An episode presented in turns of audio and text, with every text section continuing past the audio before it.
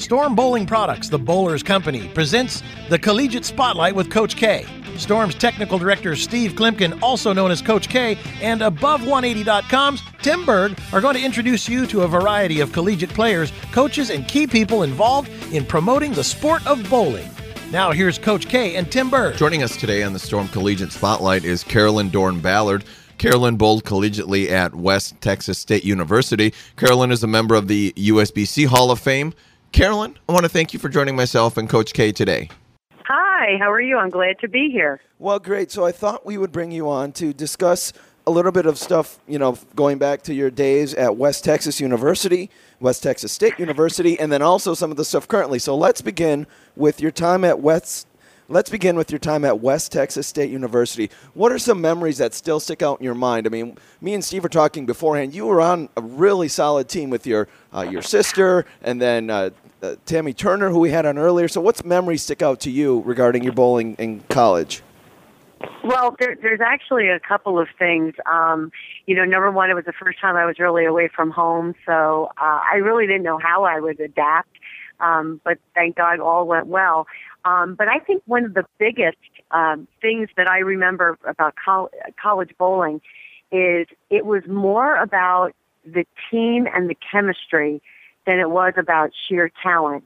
And what I mean about that is we won two national team championships. And if you were to look at the teams that we bowled against, Lincoln and San Jose State and Wichita State, if you were to really look at them, on paper, they probably had more sheer talent, but I think our team was the epitome of the true team concept.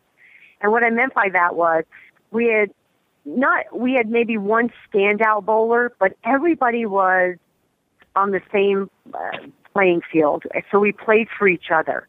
It wasn't as if there was one or two standouts and they were awesome and they held the team up all the time. It, we really, truly bowled as a full team. We were steady eddies is how I'd like to call it. We were always in the hunt. We were great spare shooters. Our strike percentage was probably a lot lower than some of the other teams. But basically, we played as a team. There wasn't really that one, that one individual that was always, always the top person. And I think that is one of the greatest aspects of team bowling is there really doesn't have to be a star to make a great team. It really is about, you know, the chemistry and playing off of each other and building that strong team, you know, together instead of by one. Now, I have to ask you, too, Carolyn, was that a conscious effort to actually, you know, focus on the team, or did you, was it just kind of the chemistry that you had where you blended together so well and it just created a good team atmosphere, or did you did you consciously say, hey, you know what, we're going to be the best team bowlers there are in college bowling? I I I think it's a little bit of both. I think because people didn't think we were the best, it motivates you to prove them wrong, which I've lived by that my whole entire life because I just love when people tell me I can't do something. But I do think, you know, we heard so much about all these other great teams um, that it did motivate us to step our games up a notch. Yet on the other hand, we did make sure that off the lane, our chemistry and our friendships did not interfere. You know, I mean, hey, look, it is what it is. You know, you're on a team, you have some squabbles here and there. But once we stepped up on the lanes at practice or get, as we were getting ready for a tournament, everything else was put aside, and it was about the team atmosphere and what our intended goal was. So I think it's a little bit of both. I think it was a little motivation in the fact of I don't think people thought we were ever the strongest team, but we knew what we could do if we put our minds to it. And we worked really hard at it. I mean, people, I'm not sure people realize, um, you know, people strike a lot today compared to the old days. Uh, there were many, many, many hours of practice put in. And I take a lot of pride in that because everyone practiced. It wasn't just one person.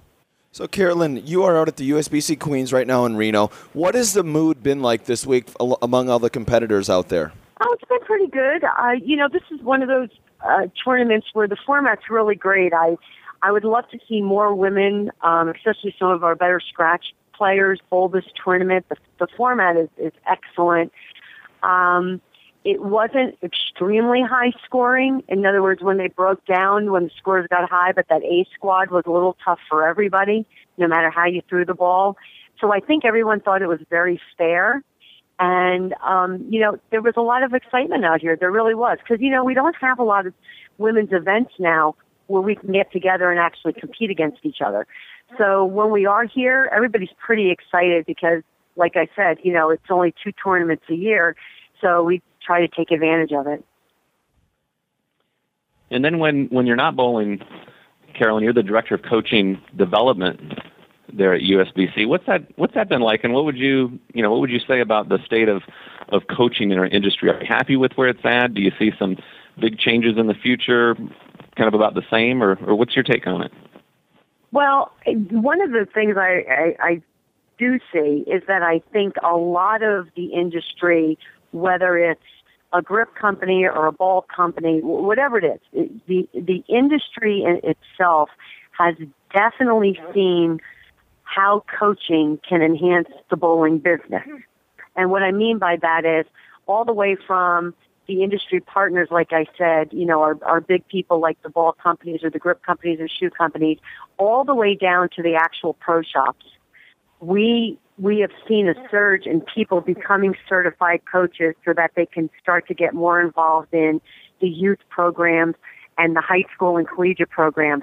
We've definitely seen a lot more people become certified at the high school and collegiate ranks, which makes me very happy because before the um, before the Title nine, you know, a lot of these coaches for high school and collegiate teams were, you know, math teachers, science teachers. They were people who really didn't know bowling. And we have definitely seen in the last three years a surge in the fact of people taking the initiative to learn more about the sport and be able to coach it the proper way to make for a successful program. So I'm very happy with that. Um, some of the things I'd like to see changed, I'd like to see the industry in general work more together with moving forward. Um, I think sometimes we... We tend to dwell on the negative, you know, well, that hasn't worked, or this is going, you know, in this direction. And, you know, life is a fact. It just is what it is. But we need to not dwell on what's happened in the past and just keep moving forward and really focus on the positives that are making a change for this industry and grow off of them. And coaching is one of them. Uh, like I said, the high school and collegiate ranks, not only that, a lot of our industry partners have gotten more involved and have reached out to us, especially with our regional development facility program, to really start certifying coaches at the grassroots level. Well, and one a- aspect of bowling that is growing, like you said, a lot of people focus on the negativity, but actually youth bowling and U S B C, you know, sanctioning among youth is actually growing and continuing to grow. So what are some of the challenges that, as the director of coaching development, that you guys face? Because, like you said, we're getting these people that want to bowl, but now we need to get them coached and get people trained to coach them so that they stay in the sport. Right. Well, I think it's a change with the times. Um I use this, you know, I'm going to use the example that I use all the time when I'm, I'm speaking. I just spoke at my daughter's elementary school. You know, for such a long time, uh, for example, I grew up with coaching. I mean, I my dad was my coach. The, we had certified coaches in our youth league. So my entire life has been based around knowing that I needed coaching to get better at what I wanted to do. So it was instilled in me in a very young age, and that's what I continue to take with me as I went through the sport. There was a period of time where we lost those bowlers believing in coaching because some of those coaches retired or bowling was good, so they didn't need coaching. So there's that little bit of a gap in where I think some of our our players and our youth lost out on the fact of how important coaching is to get you to the next level if you wanted to progress through the sport. I then go, you know, I use my daughter as an example. She's ten years old. She never bowls with bumpers, and she has had coaching her entire life. So she now will move on through the ranks no matter what sport she's in. She takes golf lessons, she takes tennis lessons, and she takes bowling lessons. So once again, it's changing the culture to understand that as they progress through any sport, they need to continue to get that coaching to enhance their fundamentals and, you know, increase their talent level depending on where they want to go. So I think one of the things we really need to focus on is, as some coaches that are maybe older don't coach as much anymore, we need to get these influx of coaches that are helping these younger students and get them continuing to coach and build the programs through U S A Bowling, through high school bowling, through this eight for eight program that institutes coaching. So we really need to keep those people active with the youth of today so that we can rebuild that generation that understands how important coaching is. Now, you were talking about fundamentals uh, there as well, bowling fundamentals, and, you know, there's some yeah. people say there's more importance uh, on, you know, the mental game versus the physical game versus understanding your equipment or strategy on playing lanes. You know, what do you think is your biggest asset? What's allowed you to to reach a Hall of Fame, you know, type of level? I think I think there were there were really two factors. Um, one, I, obviously, if anybody who's seen me bowl, my game was never, you know, it, it was pretty fundamentally sound. It was very simple. My game was very simple. I didn't really do anything, you know, that went out of whack very easily. So I do think having very good fundamentals and, and a basic game really kept me um, competitive all these years. That that's definitely number one. And number two, I definitely think it was my mental game. Having good fundamentals and having a strong mental game allowed me to understand what I needed to do, how to do it, and, and helped me to understand how my equipment enhanced my game. And that's, that's where it all goes twofold. I think everybody makes so much of the, they break everything down a lot. I think we make the game a lot more complicated at times, where I think if you really focus on the one or two things that make you very good at what you do, you then enhance your game with all these other pieces to it. So by me having a good, just a good solid game and enhancing my mental, my mental aspect of the game, I was able to learn about my equipment and lane moves and and how I needed to throw the ball and what moves I should make when.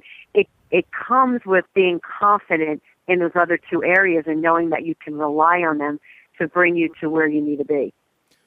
And where do you where do you think someone should go, or what kind of resources would you direct them to if they were wanting to, you know, improve their mental game? You know, there's so many people that do bowl, competitive people, and their physical game's pretty solid, but, you know, in the moment of adversity, Uh, maybe sometimes they either have anxiety, or maybe they just have an over uh, overabundance of, you know, anger or frustration. You know, where where would somebody go if they, they, they know that they want to improve their mental game, but they don't really know how to do it? I would definitely seek out a sports psychologist. I mean, obviously we know we have a few in the, the bowling industry. I, I myself work with Doctor Dean Hinnett, um, and I still do to this day. So I don't... Even before I get on to that answer, I don't think you ever stop learning. Uh, yeah, I'm in the Hall of Fame, but I still talk to a sports psychologist because the game is different, times have changed, and we don't have a tour anymore. So bowling, you have to be you have to be prepared differently. Um, but I definitely think people don't put enough emphasis on the mental game. I, I kind of go back to my college days and my early days on tour. You know, It, it, it annoyed me to no end when somebody told me I couldn't do something. It pushed me even harder because don't tell me I can't do it. If I can work hard at it and I'm willing to adapt, I know I can get there. Now, I may not be exceptional at it, but I know I can be successful at it.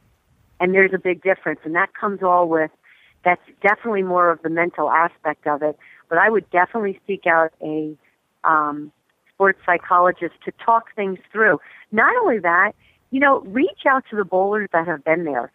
There are a few collegiate bowlers that have reached out to me and talked to me about what it's like to be on T V and what it's like to win and lose. And, you know, bowlers that have been there and done that, they're, they're the greatest mentors you can have. I still to this day talk to some of the greatest bowlers in the world, whether they be male or female, just to get their perspective on Where are they at now? Are they comfortable with not being as competitive? Where, you know, how do they get that competitive edge back?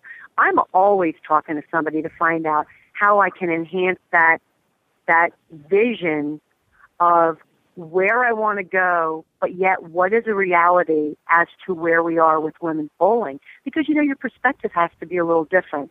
And I know I, I tend to talk a lot, so you may have to cut me off, but I have to just tell you, this is this is a great piece of advice. Um, on tour, obviously, I'm very competitive. You could see that when I bowl. And that's an understatement, Carolyn. And I'm, yeah, and I'm not a very good loser. But I will tell you this, and, and Dell and I talk about this a lot.